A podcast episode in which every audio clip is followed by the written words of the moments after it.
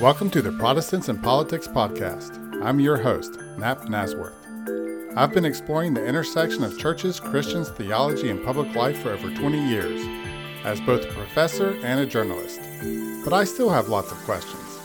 I invite you to continue learning with me as I interview interesting voices in this field. It's hard to, to explain or describe, but I feel like I speak on behalf of many evangelical women who are honest about it. It was a betrayal. It was a, it was the ultimate betrayal.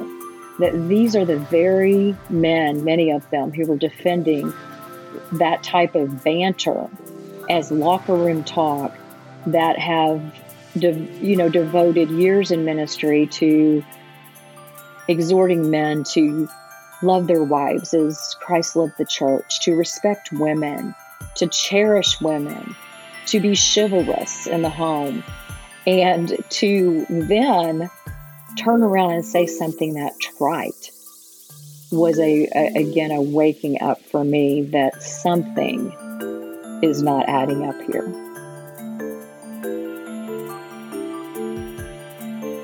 How should Christians respond to the misogynist in the White House? Why do some Christians defend President Donald Trump's objectification of women? This was a major issue in the 2016 election and has come up again in this year's election. Trump won 61% of white non college educated women when he ran against Hillary Clinton. But polling this year has shown a major erosion in his support among this group. In response, Trump has been tweeting appeals to, quote, the Suburban Housewives of America. That sounds like the name of a reality TV show, doesn't it? From our reality TV president. My guest to talk about this is best-selling author and women's ministry leader Vicki Courtney.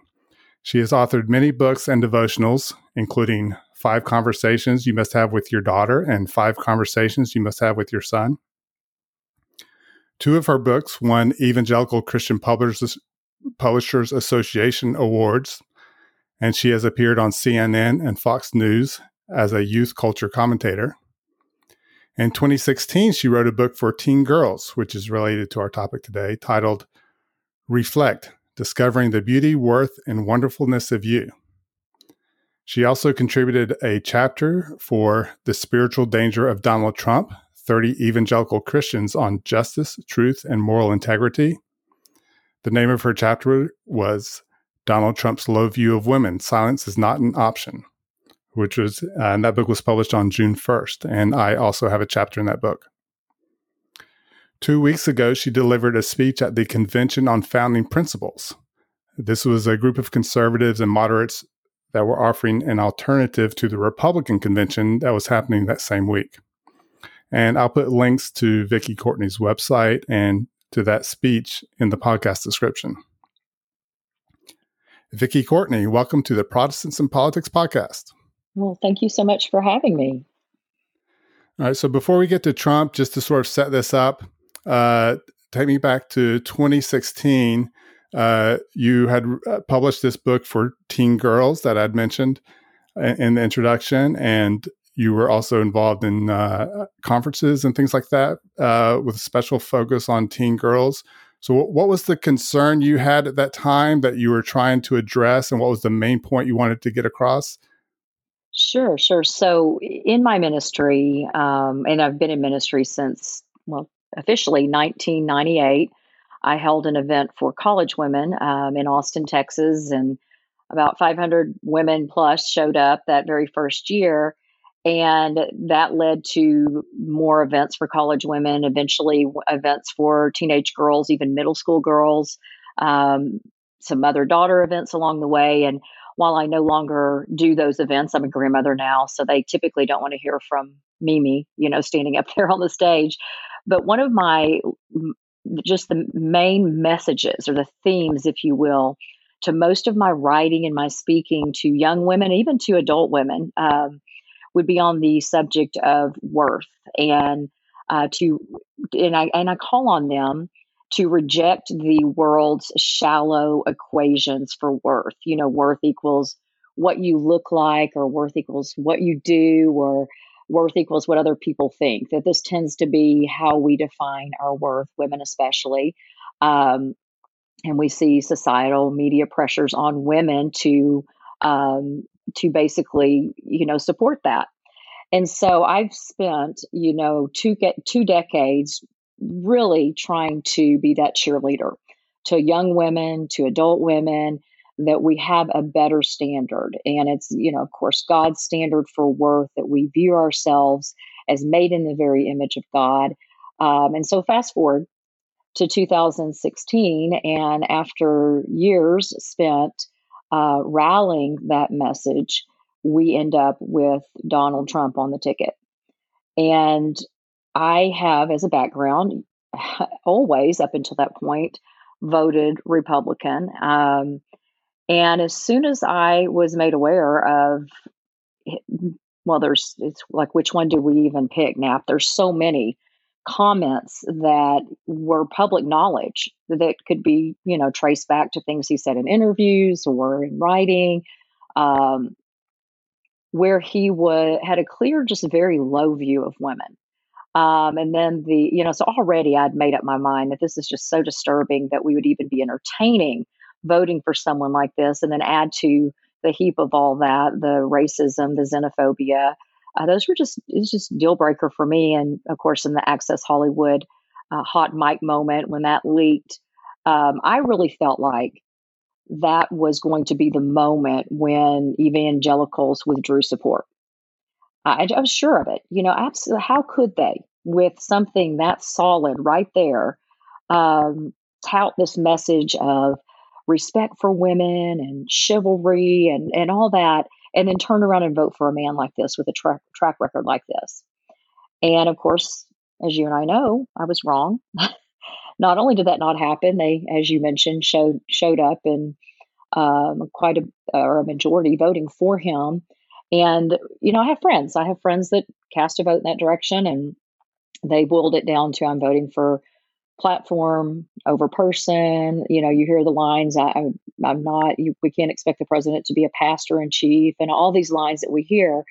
Um, however, you know, I felt it was important enough to take a stand and ended up voting third party or write in candidate in 16 um, because I felt it would be hypocritical for me after writing and speaking on this topic for so many years and believing it wholeheartedly for myself as well as all other women to then turn around and give, you know, a pass to someone who has um, who is guilty on so many fronts of just having a very very low view of women. And then you add to that the dozen or more uh, accusations of sexual assault.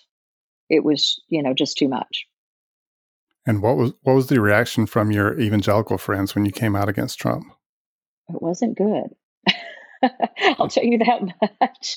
Um, i i posted a blog post um, explaining in so many words what i just shared that I, I just couldn't in good conscience support this candidate for these reasons and i did have some who agreed with me and felt the same way, but I did get a lot of pushback. I had, um, you know, a, a, lot coming on saying it's we have two choices on this ballot.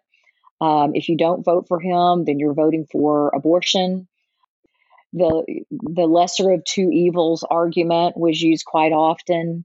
I think one of the most offensive comments I heard from a woman was a one a, a woman who contacted me after I released the blog post and uh, said, "I have experienced sexual abuse myself, so I'm very sensitive." to this topic. And while it's very disappointing that the president or the nominee has been accused of this, I've decided I need to take one for the team. Hmm. and that's when I thought, you know what? I, I don't I don't think I'm a good fit for this team anymore. If hmm. what if this is what it boils down to. So you know, I, I don't understand why we would have to even um, come to that conclusion. And obviously, I couldn't. And so, um, yeah. In answer, not a great response. I I took a hit with I you know of course suffered getting unfriended and unfollowed by some, but people have short memories with things like that. And I didn't typically talk a lot about politics much after he was elected until probably a couple of years ago. And it's not often, um, it's usually, you know, something that's pretty grievous where, you know, like standing in front of a church and holding a Bible above your head upside down and that sort of thing. And I'll post something and I'll take the hits again and get unfollowed by a couple hundred people in an hour and then the dust settles again. And and so that's pretty much what it's looked like for the last couple of years or i've posted about um, the refugee ceiling the numbers being dropped under his administration. I volunteer with refugee services of texas and this is one good thing. I will tell you that has happened. As a result of 2016 is um, it was it was a wake up call for me personally it really caused me to examine some uh, faulty belief systems or structures that I uh, that I had in place in my own life, where I had just assumed or bought into the formula that good Christians vote this way, or um, you know, if we want to save the unborn, then we've got to align ourselves with the Republican candidate. And and so I began to do my homework and really dig around, you know, for more information on, on some of these topics. And and as I grew more frustrated over things that were being said during the presidency and such, I decided one day I could either be that person that grumbles and complains on the sidelines, or I could step up and be a part of the solution. So I, a friend of mine recommended that I look into Refugee Services of Texas, and I did a training and I volunteered, and and that's just been it's been eye opening for me to see that there are other issues out there, pro life issues that have typically been ignored by conservatives for decades. And so I've I've been detangling, I guess is a good word now, my um, own personal beliefs, and I've never felt stronger in my faith as far as believing in the gospel and the red letter words of Jesus Christ Himself. And uh, but I'm really uh, at a place in my life where I'm trying to focus my own ministry efforts um, to look more like the the greatest commandment that Jesus talked about: to love our the Lord our God with our heart, soul, mind, and strength, and love our neighbors ourselves.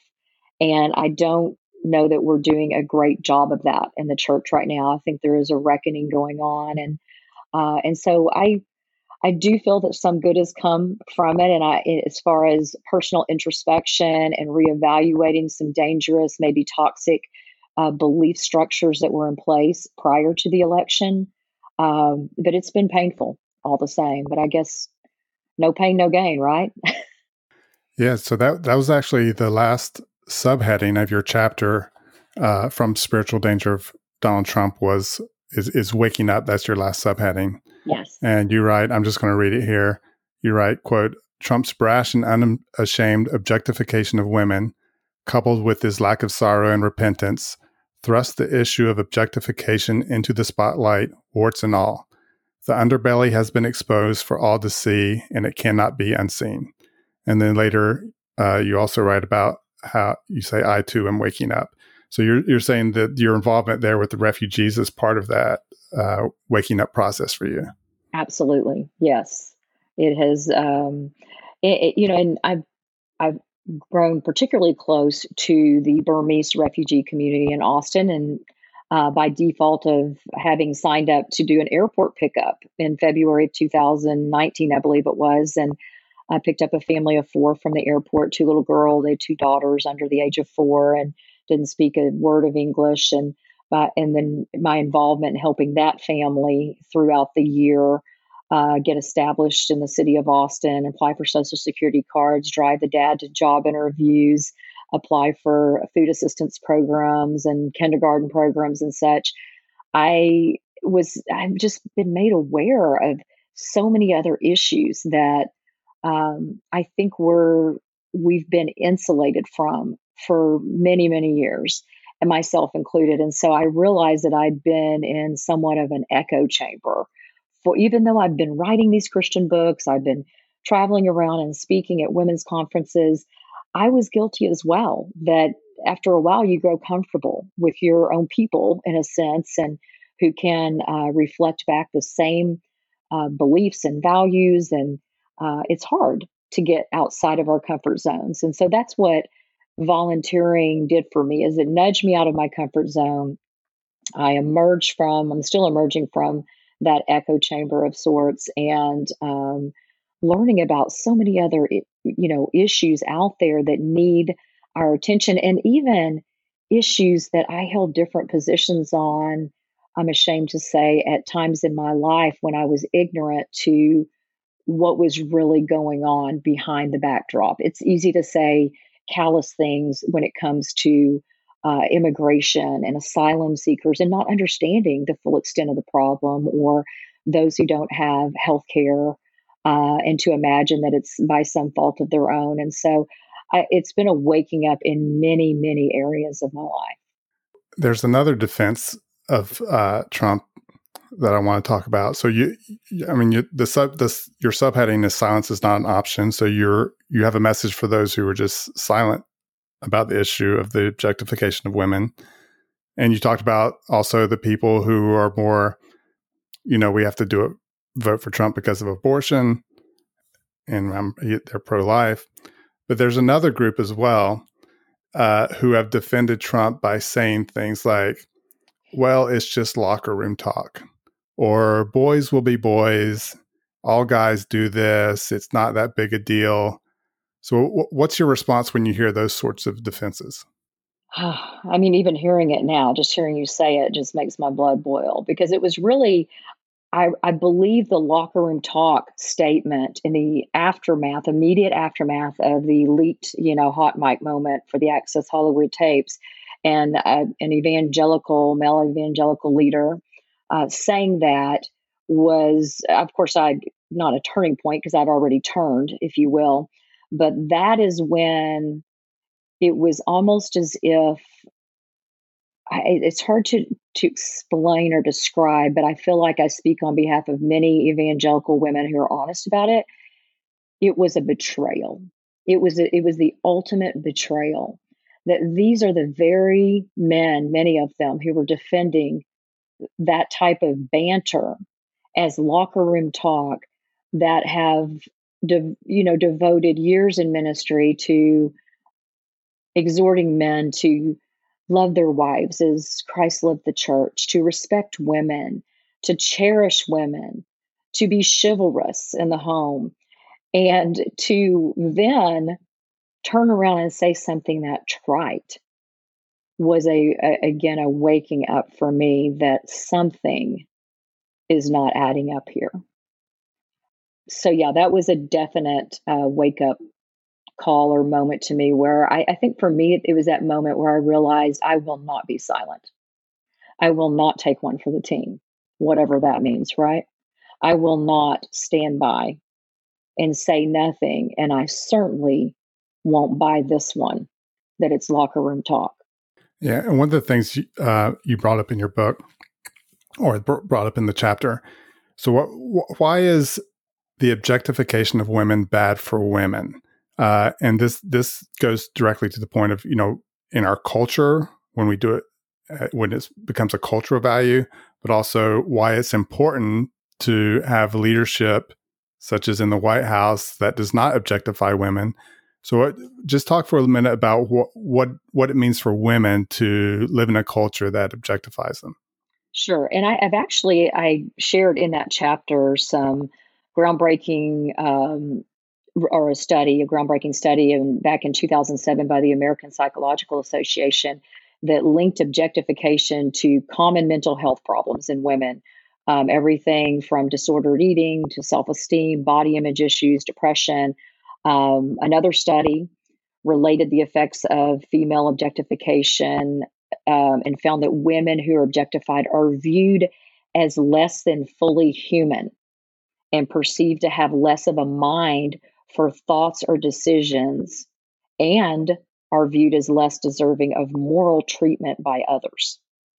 And so, you know, it's not surprising that uh, many crimes that we see today, such as rape, per- pornography, sex trafficking, begin with objectification, which is why we can't ignore this issue. And we certainly can't minimize it or write it off to locker room talk.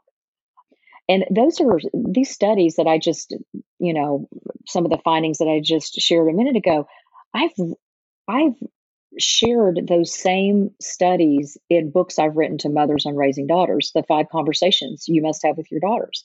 Um, I've shared them in the five conversations you must have with your sons because I think it's equally important to educate our young men as to the dangers of objectification and remind them that um, they are to view women as made in the image of God, likewise to themselves. And um, so this is nothing new. And I, one of the reasons I feel mothers picked up that book, those books, is you know this is these books were coming out in a time where I mean fashion was it was I you know definitely risque and mothers were frustrated because it was you know the clothes are objectifying their daughters comments were I mean social media the pressures were thick and so there was a lot of support and, you know, really a backlash from the Christian community that we need to reject this.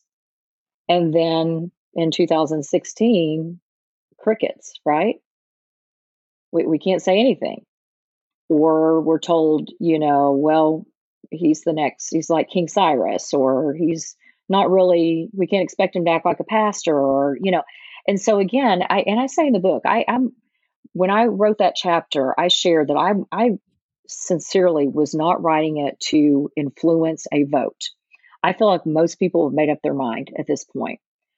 One of the things I wanted to do is make an appeal to those who have come to the conclusion that they will be supporting Trump, that they cannot remain silent about his attitude, comments, behavior towards women, and I would say um, in regard to racism, in regard to xenophobia. I mean, all those issues. They need to um, have the courage to say, okay, you know, I feel like I have no other choice but to vote for the platform, but I am sickened and disheartened by what I hear this man say. And he is nothing like the Jesus that we claim to follow in Scripture because the next generation is watching and they are listening. And they're going to be they're already pretty confused and studies or statistics show that a lot of them are bailing. They're just they're out of here in regard to the faith because i believe this is a huge issue where they've been taught these things in the home but then they hear nothing or they hear even worse a defense for a man who has degraded women long track record of degrading comments and actions. So, one of the things that comes up with regard to white evangelicals' support for Trump is whether they changed to accommodate Trump or whether Trump revealed something that was already there that was kind of hidden before. Uh, and I'm wondering what you think about that with regards to to uh, misogyny. Is you know is this something that were these issues already there within the church, but kind of we didn't see them before, and then Trump revealed them, or is this, or do you think it's more, you know, they're changing to accommodate voting for Trump? I think it's both, but I do believe that it revealed. Uh, and that was part of what I shared in the waking up portion there that I wrote about at the end. That really Trump's hot mic moments, comments about women, and then being elected to the highest office in the land left enough women, I think, feeling out of that, in that sense of betrayal that many of us felt, it ignited the Me Too movement. All of a sudden, this wasn't even a, a really a Christian issue so much as it was women realizing when, you know, I, I shared that analogy of the underbelly has been exposed and it cannot be unseen I think for many of us, it was like, wow, this is truly evil.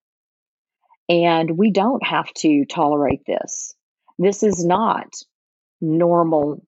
Uh, it doesn't have to be the norm in how men and women treat one another. that women just, you know, we accept that we will always be viewed as objects for the male viewing pleasure and um, more of a, a, summation of our, you know, body parts.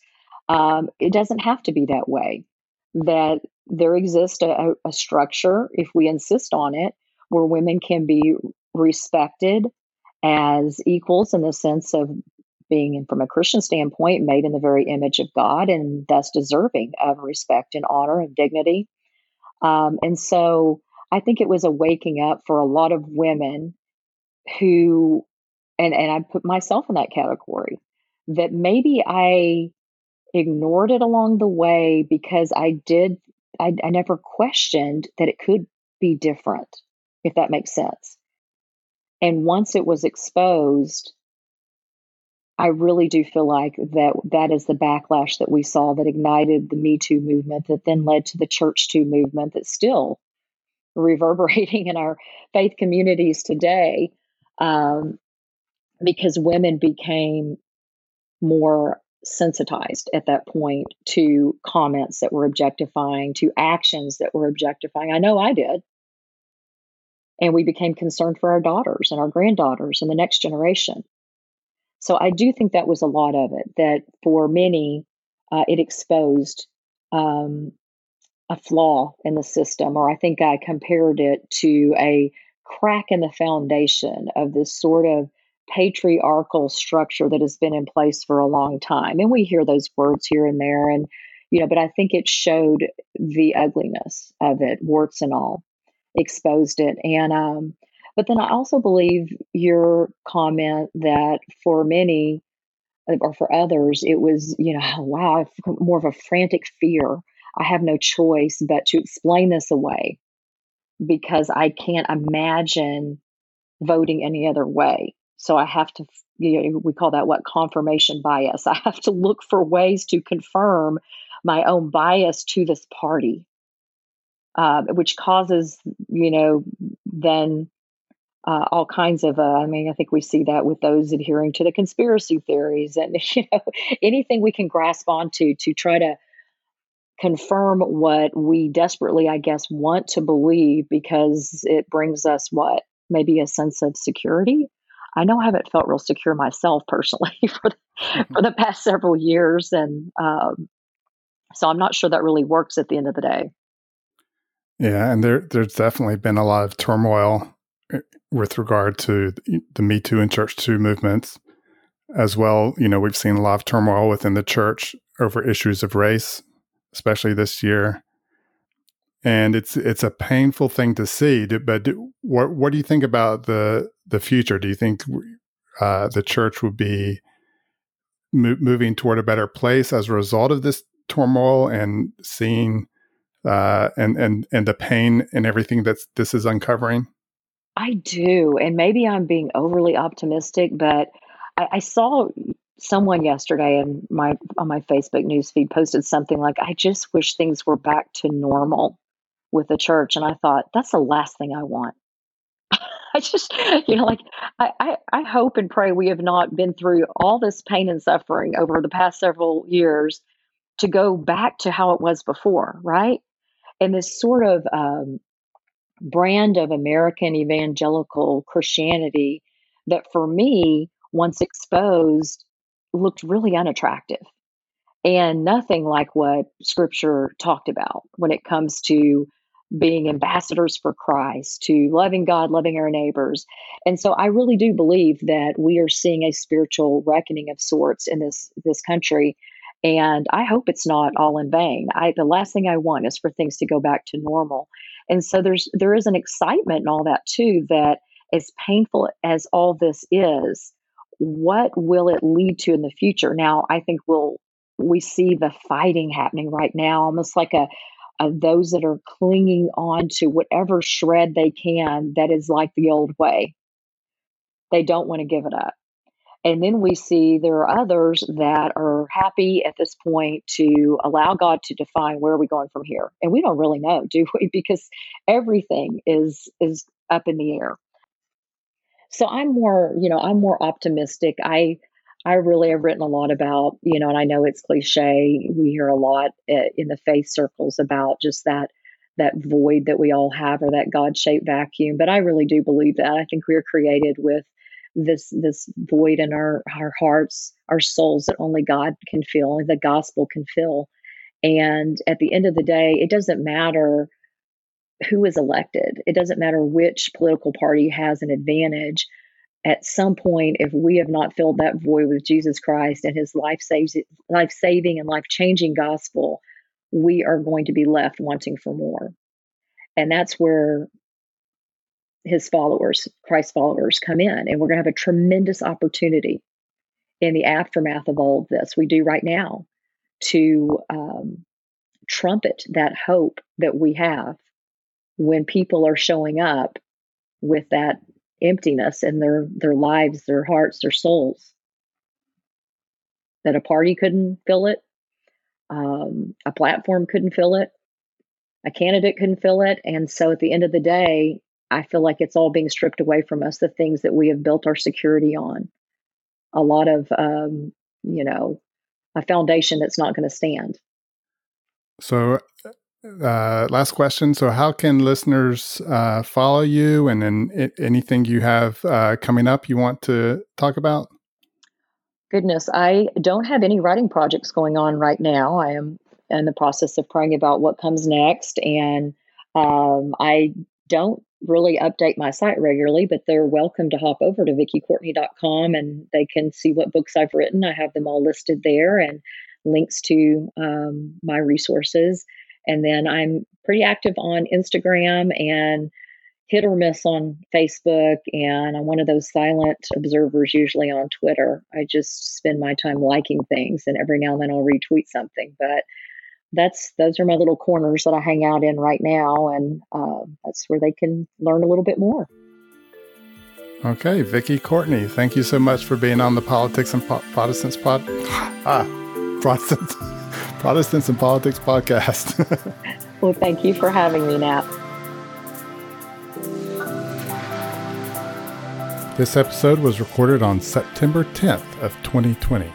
Also check out the Protestants and Politics newsletter, and you can support this podcast at my Ko-fi page. Links for both of those are in the podcast description. Thanks for listening.